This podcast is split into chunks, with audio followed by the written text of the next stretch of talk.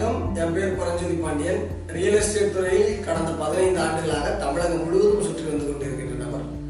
என்னுடைய அனுபவங்களை ஆஹ், தங்களுக்கு பகிர்வது நிச்சயமாக பயனுள்ளதாக அளிக்கும் என்று நினைக்கின்றேன். இன்னைக்கு நான் பேச போற தலைப்பு வந்து நில உச்சவரம்பு சட்டத்தின் கீழ் இருந்த நிலங்கள்.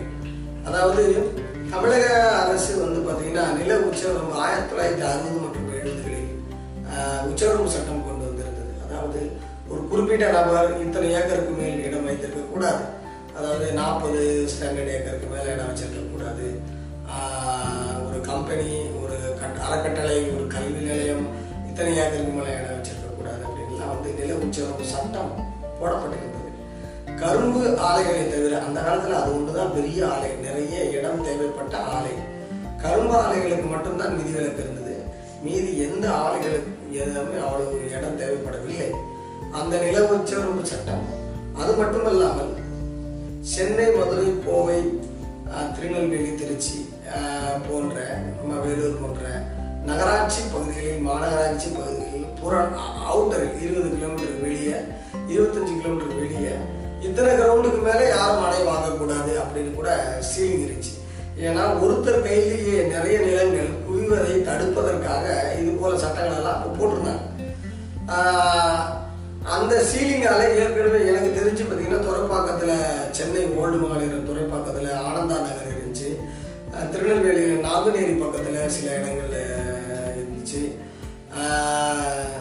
மதுரை இன்னைக்கு ஆரப்பாளையம் பக்கத்தில் கொஞ்சம் இடங்கள் இருந்துச்சு. எனக்கு தெரிஞ்சு நான் நேரடி சீலிங் லேண்டுகள்லாம் போய் பார்த்துருந்தோம். அப்படி இருக்கிற அந்த சீலிங் லேண்டு எல்லாம் தொண்ணூத்தொன்னு தொண்ணூறு ரெண்டாயிரம் உலகமயமாக்கலுக்கு அப்புறம் என்ன ஆச்சுன்னா இந்த மாதிரி இடங்கள் தேவைப்படவில்லை. அதாவது இந்த மாதிரி சட்டங்கள் தேவைப்படவில்லை. ஏனென்றால் அந்த நில உச்சவரம்பு சட்டத்தை தாண்டி நிறுவனங்களுக்கு அதிகமான இடங்கள் தேவைப்பட்டுச்சு. நூறு ஏக்கர் ஐம்பது ஏக்கர் தேவைப்பட்டனால ரெண்டாயிரம் ஏக்கர் மூணாயிரம் ஏக்கர்லாம் இப்போ தேவைப்படுறதுனால அந்த சட்டங்கள் எல்லாம் இப்போது காலாவதி ஆகிட்டு அதனால என்ன பண்ணுறாங்கன்னா அந்த சட்டங்களில் பாதிக்கப்பட்ட நிலங்களை ரிலீஸ் செய்கிறாங்க அதாவது நம்ம ஆனால் நாம் தான் நேரடியாக போய் அணுகி அதை வந்து ரிலீஸ் செய்யறதுக்கான வேலைகளை நம்ம பார்க்கணும். அந்த வீட்டு மனை பிரிவுகள் வீட்டு மனைகள் எல்லாம் அங்கே சீலிங்கில் இருந்துச்சுன்னா நில உச்சரம்பில் இருந்துச்சுன்னா இன்னசென்ட் பையர் அப்படின்னு சொல்லி நம்ம அதெல்லாம் மனு கொடுத்து செய்யலாம்.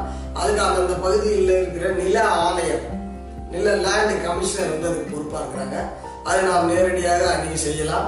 இப்போ நீங்கள் எந்த மனைப்பிரிவு வாங்கினாலும் எந்த இடம் வாங்கினாலும் அந்த போல நில உச்சரவு சட்டத்தில் பாதிக்கப்பட்டிருக்கிறதா என்பதையும் உங்களோட செக்லிஸ்ட்ல கவனத்துல கொண்டு- கொண்டு கொண்டு வர வேண்டும். அது சம்பந்தப்பட்ட நில ஆணையர் எங்க இருக்கிறாரோ அந்த அலுவலகத்தில் போய் நேரடியாக கள விசாரணை செய்து விசாரித்து அதற்கு பிறகு நீங்கள் இடங்களை வாங்குவது உசிதமாக இருக்கும். இப்பொழுது கூட நீங்கள் நிலங்கள் வாங்க போகிறீர்கள் என்றால் உங்களுடைய செக்லிஸ்ட்ல நில உச்சவரம்பு சட்டத்தின் கீழ் நம்மளுடைய இடம் வாங்க போற இடம் பாதிக்கப்பட்டிருக்கிறதா என்பதற்கு ஒரு ஒரு பரிசோதனை நிச்சயமாக செய்ய வேண்டும் என்- அதன் மூலமாக உங்களுடைய நிலம் இன்னும் கொஞ்சம் பாதுகாப்பானதாக இருக்கும் என்பதை தெரிவித்துக் கொள்கின்றேன். ஆக இதுதான் வந்து இன்றைய செய்தி.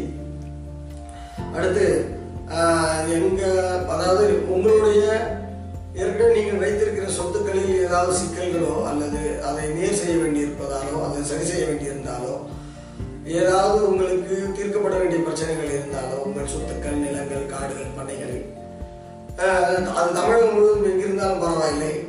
நாங்களே இலவசமாக நேரடியாக சென்று போய் பார்த்து